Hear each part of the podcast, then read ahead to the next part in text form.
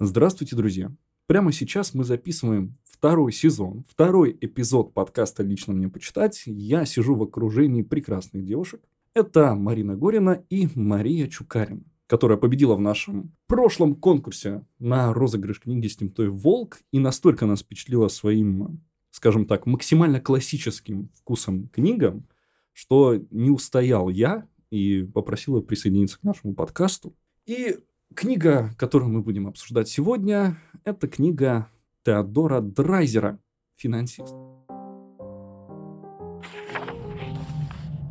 Какие ваши первичные мысли о книге? Слишком классическая для меня. Прям вот так вот? Прям вот так. Классика, вот. классика. Я на самом деле этого не почувствовал. Мне книга чем-то очень сильно, особенно в начале, напомнила «Убить пересмешника». Возможно, схожий стиль, немножко схожее описание персонажей, местности, но все равно очень-очень растянуто. Это еще только первая книга трилогии. Это кстати. только первая книга трилогии, а уже все так растянуто. То есть были интересные эпизоды, но то, как долго, нудно, с кучей описаний это все шло к этим интересным эпизодам, не впечатлило. А, для меня эта книга была сначала сложная, потому что там много экономических терминов, и я старалась их сначала пропускать, потом поняла, что лучше этого не делать, потому что не будет понятен дальнейший сюжет. И в конце концов, после прочтения я поняла, что никакие финансы не помогут э, купить счастье, покой, смысл жизни. И только аналитические способности, любовь женщины и фортуна помогли главному герою встать на ноги после полного провала. А, мы же слегка, но рекламируем книгу, чтобы человек, который никогда не читал финансиста, такой, ну все, пришла пора, я увидел в интернете слово вексель, и теперь я хочу об этом а, узнать подробнее. И давайте поговорим сейчас, на самом деле, почему эта книга, ее сюжет а, был возможен только в Америке. Во-первых, а, из-за изначального исторического и культурного устройства в какой-то мере. Что вы знаете об Америке? Об самой такой изначальной Америке времен первых президентов? Ну вот самые-самые банальные такие мысли. Как вы себе это представляете? Ковбои дерутся с индейцами прямо в полях. На ну, фоне играет... Типа того. Нет, на самом деле, что у них все было в долг. Как раз об этом, кстати, в начале книги много говорится. Про займы, про векселя. Как раз-таки про очень странную ситуацию с наличным оборотом. Великая депрессия, война севера-юга. Это вот к чему, кстати, книга затрагивает момент. Да, книга как раз... к истории проходит во время войны и уже после. На самом деле, как-то вот вспоминаем «Войну и мир». Там пополам было как бы культура, война, мир и война в таком вот восприятии. Однако же в книге «Финансист» там как-то война идет совсем на фоне. Да, второстепенный. Ну, да, как бы ее упоминают, но герой очень явно выражает свою позицию относительно войны. Ему эта война ни горячо, ни холодно, по сути. Он только ищет в ней выгоду для себя. Как вам тот момент, когда он видит солдат, нет, а рабочего, который идет по улице, видит там отряд солдат куда-то идет записываться, он там с ведром каким-то угля, реально идет просто после смены, и он такой смотрит на это, а черту все, разворачивается и идет с солдатами. Да. Но одновременно с этим, вроде какого-то такого патриотического порыва, он вообще не понимает. Он ловит такой интересный момент, он такой, я не понимаю, зачем он это делает. Я не хочу, например, участвовать в войне, и солдатами я бы не стал командовать. Вот у меня простая такая задача. Я финансист. История Америки нас подводит к тому, изначально, у них не было никакой аристократии. Если вот в Европе и в России в том числе, мы такое плавное перетечение видели. Аристократы младшие аристократы становились буржуа, буржуа хотели проникнуть там в аристократов, там какие-то браки настроить, там все вот это сделать. Здесь забавный момент, мы видим людей, которые считают себя элитарными. Ну, там есть такие представители, которые прям, эй, я прям там богач, там у меня деньги есть, но все равно с каких-то низов.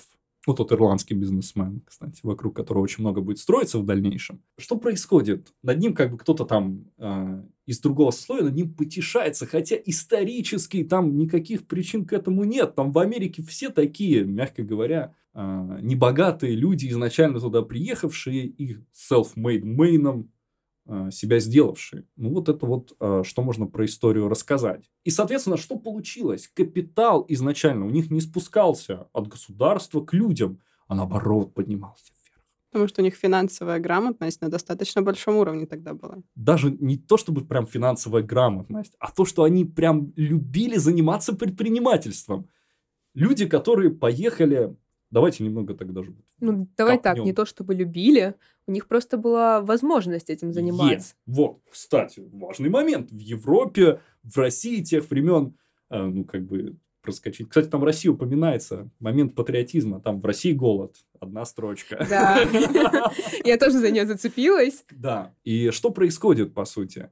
Люди, которые бросают все и переплывают какой-то Атлантический океан, чтобы попасть в Америку, это люди уже на ступеньку выше, которые хотят заниматься предпринимательством. Человек, который э, никогда не покидал, грубо говоря, свои деревни, вряд ли может стать в дальнейшем предпринимателем. Таких людей единицы. А вот культура Америки – это культура переселенцев. Насколько на тот момент еще не была построена, по сюжету книги, разумеется, не было статуи свободы. Однако же такой иконический момент, который срабатывает во всех фильмах, книгах про переселенцев. Именно. Эта книга не о переселенцев. Это о таких первых поколениях людей, которые осознали себя американцами. По сути, это второе поколение, без шуток, которые такие, я американец, не я там ирландец вчерашний, сегодняшний, там просто здесь как-то обитаю.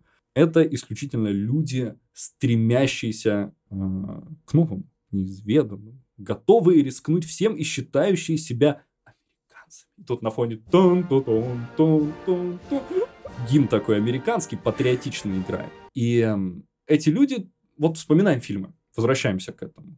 Фильм о переселенцах. На барже какой-нибудь, на корабле, деревянном, неважно каком, плывут такие неотесанные, грязные Забавно, но европейцы. Ну а кто еще может плыть на этих кораблях? И что их встречает порту Нью-Йорка? С зеленым рожком с мороженым в руках кто? Статуя, Статуя свободы. свободы. Верно. Вот же она. Символ того, что ты можешь добиться и стать кем захочешь. И вот эта вот история, а, которая в этой книге проходит вот такой красной нитью, это то, что американцы более предприимчивые люди. Они на многое готовы идти, и за многое готовы цепляться.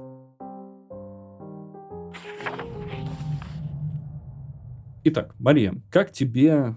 Э, ну, вот ты уже говорила, было сложно понимать экономические термины. Все-таки, ну, подняли ли вы свой уровень знаний экономики? Нет-нет, сейчас до экзамен какой-нибудь по экономике сдадите хотя бы на четверочку. Ну, ладно, на троечку. Ну, я скажу так, я относительно недавно сдавала общество знания, и меня затронула тема всех этих ценных бумаг, а, капитала, капиталовложения и так далее. Потому что это очень большой пласт в обществознании сейчас. Я сдавала ЕГЭ, все дела. Вот, и до сих пор для я, я еще что-то помню, на удивление. Поэтому эти моменты были для меня несложными. В чем-то даже прям вспомнился курс обществознания 11 класса. И мне, в принципе, очень понравилось э, то, как автор рисует эту атмосферу на бирже, когда они все туда приходят, как они толпятся, как они пытаются урвать или продать акции подороже, подешевле. Все это очень такое очень живое получается. Э, мне, конечно, было, повторюсь, сложно читать, но если бы сейчас был экзамен по экономике, то, наверное, нет, я бы его не стала бы даже идти на него сдавать. Потому что, чтобы сдать, это должен был быть экзамен по экономике США, и именно ну, тех времен. Ну, не сильно поменялось, кстати, во многом. Например, именно буквально в книге, вот такой интересный момент, мы затрагиваем самое первое в художественной литературе упоминание медведей и быков. Запомнили это? Ну-ка, быстрый экзамен по истории. Кто такие быки? Как? Не я, запом... я просто не запомнила. Я Хорошо вчитывалась в это. Ну, это как раз самый первый момент описания бирж. Быки те, кто поднимают, а медведи, а я этого, кстати, не знал, я почему-то думал, что чуть иначе, они продают акции, которых у них нет.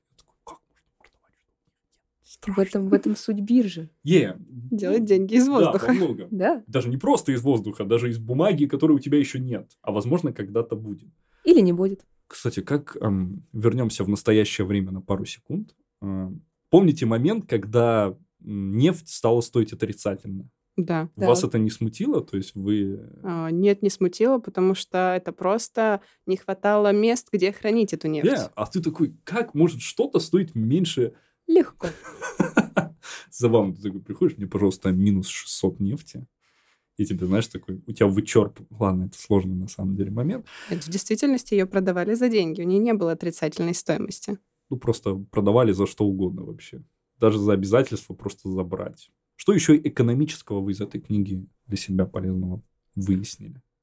Но если не это... потянуло на биржу? На, вот на биржу не потянуло? А, нет, потому что у меня нет интуиции, и я, наверное, бы не смогла этим заниматься. А Мне было интересно с самого начала, вот детство главного героя, и там а, именно погружение в эту эпоху и то, что ребенок с самого детства в этой среде обитает. У него все окружение Вырос С банками плотников, связано? стал плотником. Вырос в семье банкиров. Добрый вечер, куда еще идти? А, Да, и вот его первые стремления, его первые попытки, вот это было очень интересно, и, возможно, это немножко замотивировало двигаться. Прям замотивировал. Мне вот Да. понравился момент с мылом.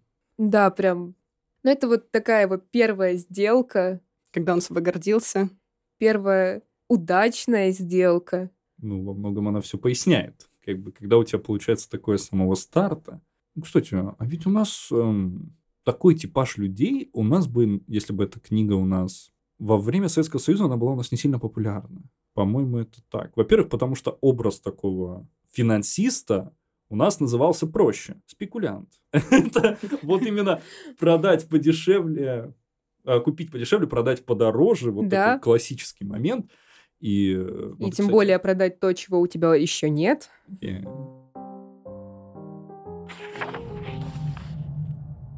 Мы уже слегка поговорили о детстве главного героя.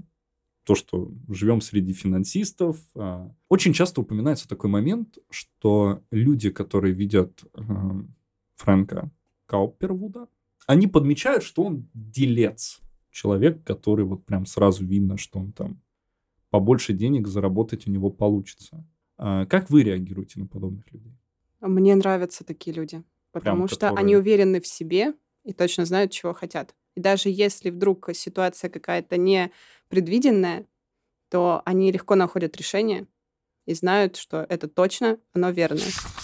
Кого мы можем вспомнить из литературы, похожего на Фрэнка? Это прям не сильно такой, если из русской литературы. В мертвых душах можем назвать с натяжкой такого персонажа? Ну, Нет, не Нет. Адаптация нет. русская. Да, потому что здесь он э, располагал к себе уверенностью, а тот больше старался... ну, Не старался, он был простаком. Сильно соглашался. Согласился бы Фрэнк купить э, мертвого кузнеца дороже, чем обычного человека? Да никогда в жизни, наверное. Он бы такой, да, я лучше его перепродам кому-либо через 15 минут. Увидимся на площади. с тебя деньги, с меня мертвый кузнец. Кстати, они же в параллельное время-то идут, на самом деле. Да? А, близко, близко пересекаются. Представьте себе, что если бы главный герой мертвых душ, он бы прям такой а, не просто продавал этих.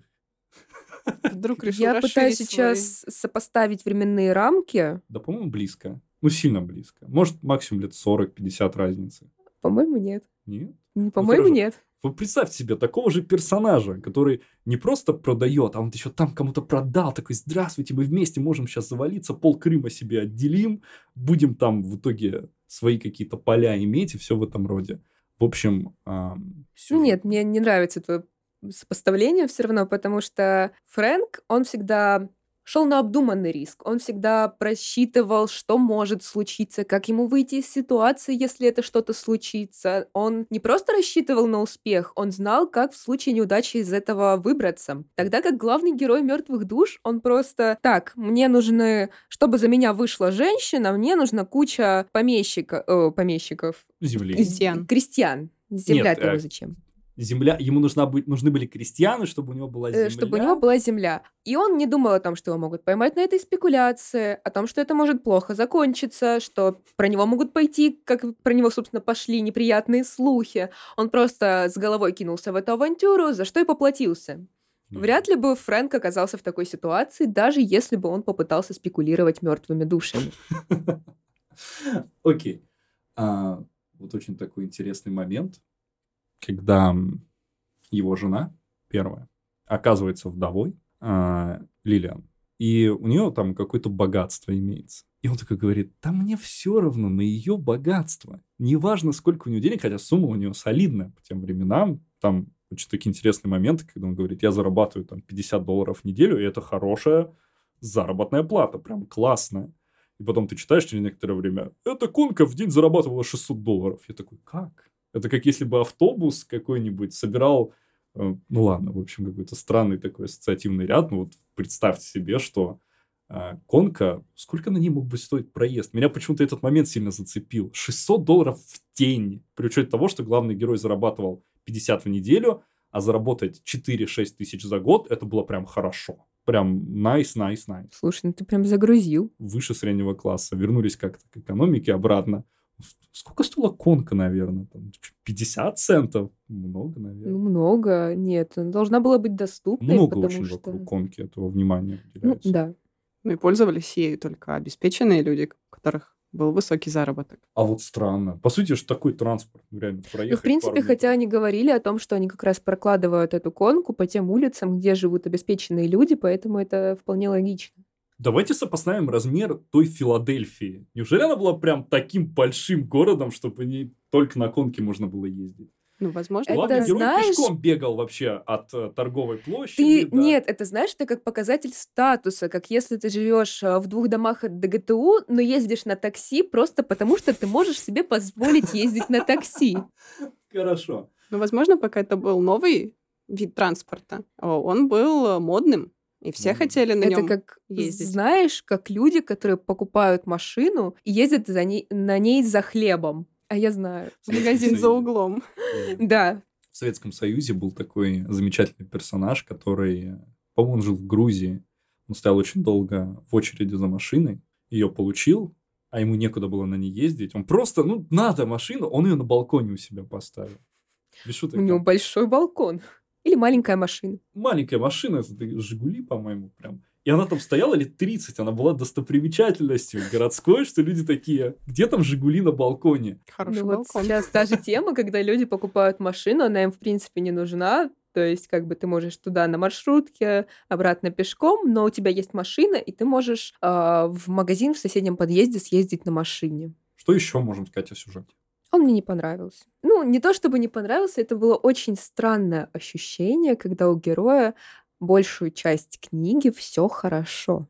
Mm. А вот Мария эту мысль говорила перед тем, как нам я все, да, эту книгу. Она предупреждала, но я все время ждала подвоха, то есть не какого-то очевидного подвоха, а такого, знаешь, что вдруг неожиданно все пошло наперекосяк. Ну да, кстати. Спойлер, такого не случилось. Он э, какой-то, да, баловень судьбы. А нужно то есть Денег понрав... заработать, дядя умирает. Уп, деньги. Ну, девушка понравилась, она замужем. Ну, подождем пару минут. Она. Опа. Вдова? Она вдова. Идет. Она уже вдова. А Понравилась другая, она вообще не против. Yeah. Биржа, все вот это у него. Ну, опять же, кстати, вот когда мы говорили о том, что не рискует, он же уходит с биржи, потому что он такой, э, как-то рискованно. Выбираем что-нибудь более стабильное, такое уверенное. Не совсем. Мне кажется, он ушел с биржи не потому, что она слишком рискована, а потому что этот риск не оправдан деньгами. То есть он был готов рисковать и дальше, но на более крупные суммы. Yeah. Потому что свой бизнес это даже больший риск, чем биржа. Да, это был для него уже пройденный этап, ему нужно было что-то Да, ему новое. просто не хватало, вот ему хотелось прям управлять этим, прям mm-hmm. взять это под свой контроль, но этот был даже больший риск, чем биржа, по сути. Верим ли мы в возможность появления такого же человека сейчас? Хотя вот с одной стороны, да, мы говорим, что он такой полу-self-made man, но все-таки у него было много удачных стечений обстоятельств. 12 ну, тысяч долларов там, 8 тысяч долларов там, там в ему принципе... отец банкир. Ну да, все легко в жизни складывается. сам. Мой отец, кстати, в банке работает. Да, да. А, ну, в принципе, ему было легко начать, потому что он был один, один из первых. Сейчас в очень... Э, почему, собственно, в Америке было так легко начать бизнес? Потому что в Европе все ниши были переполнены, а в Америке еще нет. Поэтому туда ехали бизнесмены, биржа там процветала и так далее. А у нас сейчас та же ситуация. У нас переполнена биржа, переполнены всевозможные отрасли, э, на рынок, даже насколько бы удачливым ты не был, не получится так, что ты там накупишь акции и уп, ты миллионер. Кстати, что интересно, что главный герой э, полностью то еще время уничтожил для всех абсолютно вот эту вот самую такую идею людей, которые играют на бирже. Там один из, э, тот, кто его учил, такой 35-летний парень какой-то, он так сказал, что не пытайтесь следить за слухами, это все равно невозможно, и непонятно, как оно и будет влиять. Да, мне очень понравилось, в принципе, это начало, когда он э, только узнает о том, как играть на бирже, и ему буквально такие, да, мы сами не знаем, просто кричи. Что вы знаете о бирже? Ничего. Я знаю, что там перепродают. Ну да, я знаю какую-то базовую информацию, что там ценные бумаги, а, что курс опускается, поднимается и так далее, но вот он буквально ему говорит, что это ни от чего не зависит, может рандомно падать, подниматься, просто Поймай покупай, волну. просто кричи. Заходишь туда и кричишь. Нет, там даже такой момент, что просто любые слухи все портят. Если слухов нет, то все хорошо. Появляются да? слухи, а, все продаем, все покупай.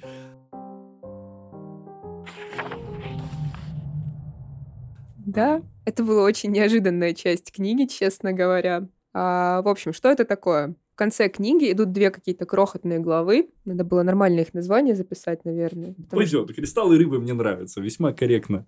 Я думаю, не будем спорить. Что ж, э, первая глава идет про рыбу, которая чудесно мимикрирует под окружающую среду. Какое слово я вспомнила? Мимикрирует. Хорошо, хорошо. И нам как бы невзначай намекают на то, что эта рыба очень похожа на Фрэнка. Такой подтекст у этого есть. Очевидный. Ну да, он супер очевидный для для всех, кто прочитал эту книгу. Вот, сперва нам рассказывают. Я была не готова, наверное, к этим главам, потому что ты читаешь такую классическую литературу, и вдруг у тебя бам, и какие-то рыбы, магические кристаллы, на секунду выпадаешь из реальности, да, у тебя все как бы сопоставляется с главным героем, но ты сидишь несколько минут такой, чего? Какая рыба? Что? А, ну, мне кажется, что это необычное завершение книги, а, потому что все ждут конец, и вот последние странички, и тебе кажется, что там все сейчас раскроется, но все раскрылось пять страниц назад. Ты там не заметила завязка-то. Э, да, а книга-то закончилась. Ну и все в этом роде. Нет, мне, кстати, понравилось это как прием. Это довольно забавно. Это э, позволяет еще раз продумать персонажа, как-то еще раз о нем задуматься как о его характере, о его удачливости, о его способности кем-то притворяться, подстраиваться под среду. И в то же время это вот дает такой... То есть, ну, сложно не запомнить эту часть. Прямо она хорошо отпечатывается, потому что ты ее не ждешь, а она там есть. Вот в связи с этим такой момент. Вот в конце нам еще раз перед нами прокручивают Фрэнка в ускоренной перемотке. Такой момент. Вам персонаж-то вообще симпатичен? Вы ему сопереживали или вы считаете его не очень-то и хорошим человеком? Ну, с точки зрения его экономической составляющей, если так можно сказать, а, то он очень э, интересный герой. Ну, как бы, как мы обычно говорим, там хороший портной, а человек не очень. А, вот. а с точки зрения жизни, когда он а, ждал, пока его возлюбленная станет вдовой, потом он боролся за свою влюбленную не совсем а, законными методами, ну, да. Но это, в принципе, на самом деле, мне не очень понравились все его моменты общения с женщинами, потому что буквально свою первую жену он э, принуждал к выйти за него замуж. Да, харасил по-хорошему. Да, причем он, он постоянно к ней приходил, э, накидывался на нее, она такая, нет, не надо, и он такой, выходи за меня. Забавно со временем это наблюдать, потому что, ну, наверное, в то время все-таки, а, вот так. Вот так это романтика. Вот это романтика, да. а ты сейчас такой. Да, я читала, такая думаю, господи, Чел. какая жесть. Такой Фрэнк. У нее только что умер муж. А, ну, не только что там, типа, ну, через год. Там, ну, неважно, у нее траур, она грустит. Как-то не сильно она траурничала. Да, да ее реакция не... была Но она, скажем необычной. так, она ни первого, ни второго мужа своего особо не любила.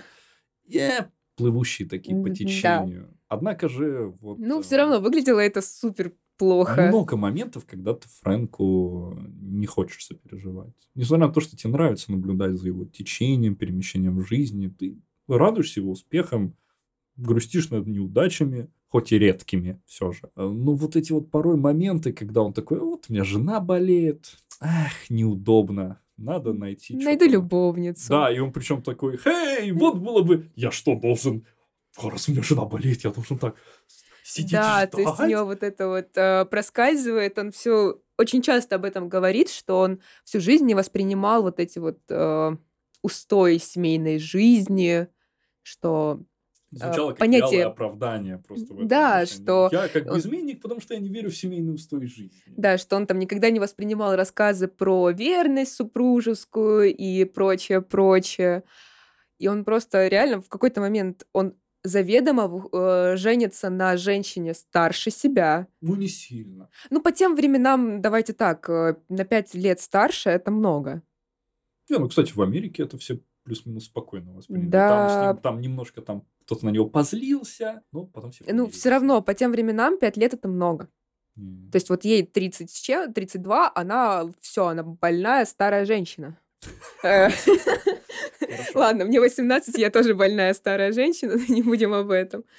А, и он просто буквально, он сидит у нее на кровати, держит ее за руку и думает о том, что, блин, что-то она какая-то неудобная, надо любовницу найти. Ну, возможно, он личную жизнь э, все равно немножко перепутал с его работой на бирже, когда ну, да. нужно играть, нужно подстраиваться, и его работа перешла в его личную жизнь. Вывод этого в том, что не встречаемся с финансистом.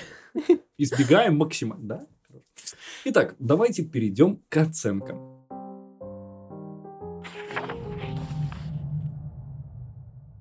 Я узнала информацию, что вообще трилогия желаний это все три книги угу. из этой серии, они никогда не были экранизированы. Серьезно? Да, не нет ни одной экранизации.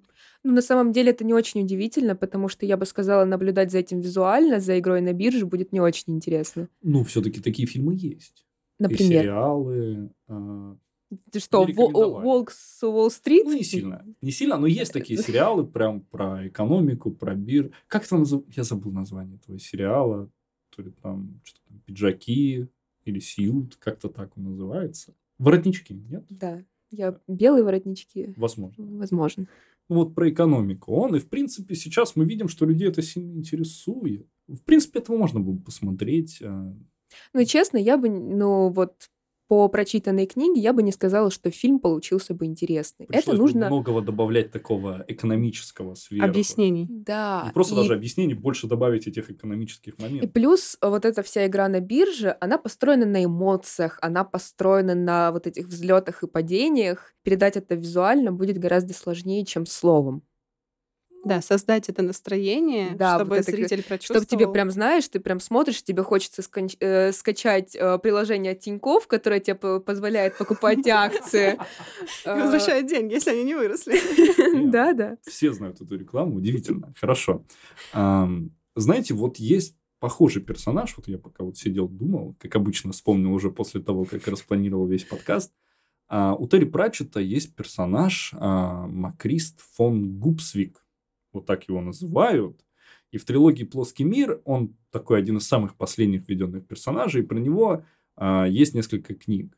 Первая про почту, вторая про их аналог телеграфа. Это, кстати, очень экономические книги. И вот э, третья или вторая называется как раз-таки «Делай деньги». Там, по сути, мы оказываемся немножко в похожей ситуации, где главному герою необходимо изобрести новую денежную систему, перейти от золота к бумагам, которые ничем формально не подкреплены. Вот на тот момент, ну это, конечно, сильно юмором приправлено, как у Терри Пратчета всегда бывает, но вот на самом деле какой-то такой э, вайб отсылок я улавливал. Я такой, такое чувство, что даже Терри Пратчет слегка на этом базировался, потому что у него всегда есть книга, которую он брал э, за основу особенно.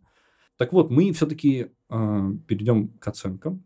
Вот эту книгу я рекомендую просто, если кому-то понравится, ну, как кому понравится финансист Теодора Драйзера, э, Терри Пратчет «Делай деньги», э, «Make money», читайте. Похоже. Но веселее, смешнее. Персонажу сопереживаешь, потому что он там классный. хоть и мошенник, но добрый. И он такой, он такой, э, я там деньги ворую, но зато людям потом помогает. Как бы Робин Гуд такого а, современно-фэнтезийного жанра. А, но все-таки оценки. Мы приходим к нашей классической десятибальной системе. Мария, от нуля до десяти. Теодор Драйзер, финансист. Я бы поставила этой книге оценку 8. Угу. А, потому что все-таки экономические термины это сложновато. Это нужно искать объяснение. А так, это достаточно интересный сюжет, если смотреть именно его работу, его личную жизнь и расценивать именно эти аспекты книги. Ты ставишь 8 из 10 всей трилогии или только первой книги? А, только первой книги. Остальным меньше? Второй книге я бы поставила 9 баллов, угу. а третий 6. Окей чтобы люди знали, потому что мы не успели с Мариной прочитать вторую часть точно.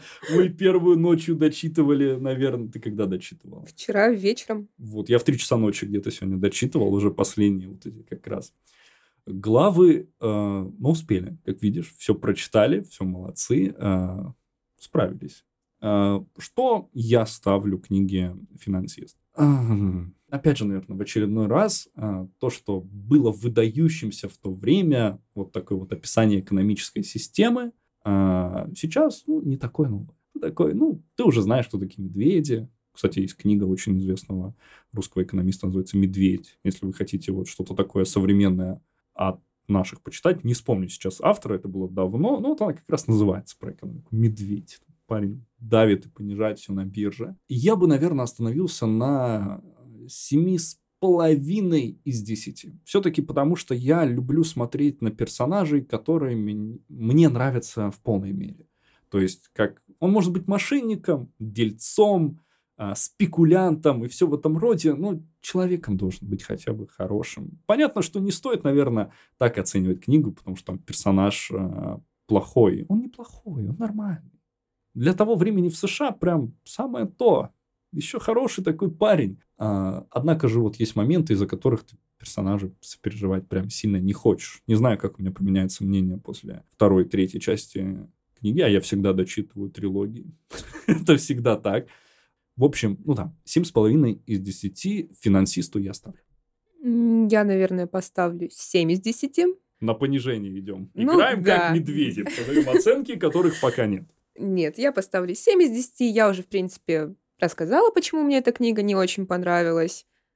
То есть она хорошо написана, в принципе, даже интересная. Некоторые эпизоды много интересных, много интересных ну, эпизодов. с пятой по десятую, а дальше как дело пошло. Много интересных много, эпизодов. Хорошо. Но я очень не люблю вот эти растянутые подводки, отсутствие какого-то адекватного действия, когда там целая глава, две, три уделяется чисто описанию персонажа. Я понимаю, что он важный, я понимаю, что это нужно, чтобы понять его действия, мотивацию к этому действию и так далее. Но это можно делать быстрее, это можно делать утонченнее. Угу. Не фанат ты Slice of Life, тебе нужно прям какое-то, чтобы события, местоположение люди были наполнены действием. Да, я обожаю, когда персонаж раскрывается не потому, что его описали, а потому, как он действует, как он э, что он делает, как он это делает, по его отношению к другим людям. I got your point.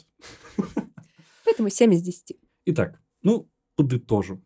Теодор Драйзер «Финансист» – прекрасная книга, если вы хотите почитать что-то об экономике и не умереть от скуки, если вы не сильно фанат такого. Если вы хотите посмотреть на человека, который э, ведет себя достаточно правильно и верно, но порой слегка грязно сыграть он может. Потому что все-таки это тут дело в деньгах, и надо делать деньги. А с деньгами быть добрым, милым и няшным не сильно получается. А, кстати, мы продолжаем нашу старую, новую буквально, второй эпизод действующую традицию. Мы прямо сейчас а, предлагаем вам поучаствовать в конкурсе на книгу Теодора Драйзера «Финансист» на первую часть трилогии. Сейчас я не попрошу вас написать в комментариях под этим постом книгу, которая вам больше всего нравится. Сейчас мы загоним вас немножко в рамки жанра. Хочется мне прямо сейчас почитать что-то из фантастики. Поэтому будьте добры, если вы хотите получить книгу Теодора Драйзера, все, что вам нужно сделать, написать в комментариях автора и название книги в жанре фантастика. И среди тех, кто это написал, мы разыграем эту восхитительную экономическую, скажем так, даже балладу о человеке, который не очень хороший, но веселый, классный, харизматичный, добрый. Финансист хороший, финансист. Человек, человек так себе. Да, а, мы к этому и пришли. А, за микрофонами в очередной раз были Мария Чукарина, Марина Горина и Игорь Олейников. Слушайте подкасты лично мне почитать в официальной группе ДГТУ ВКонтакте, а на Яндекс Музыке, Apple Podcast, да бесконечно где еще, потому что мы любим книги и любим вам об этом рассказывать. Читайте хорошие книги.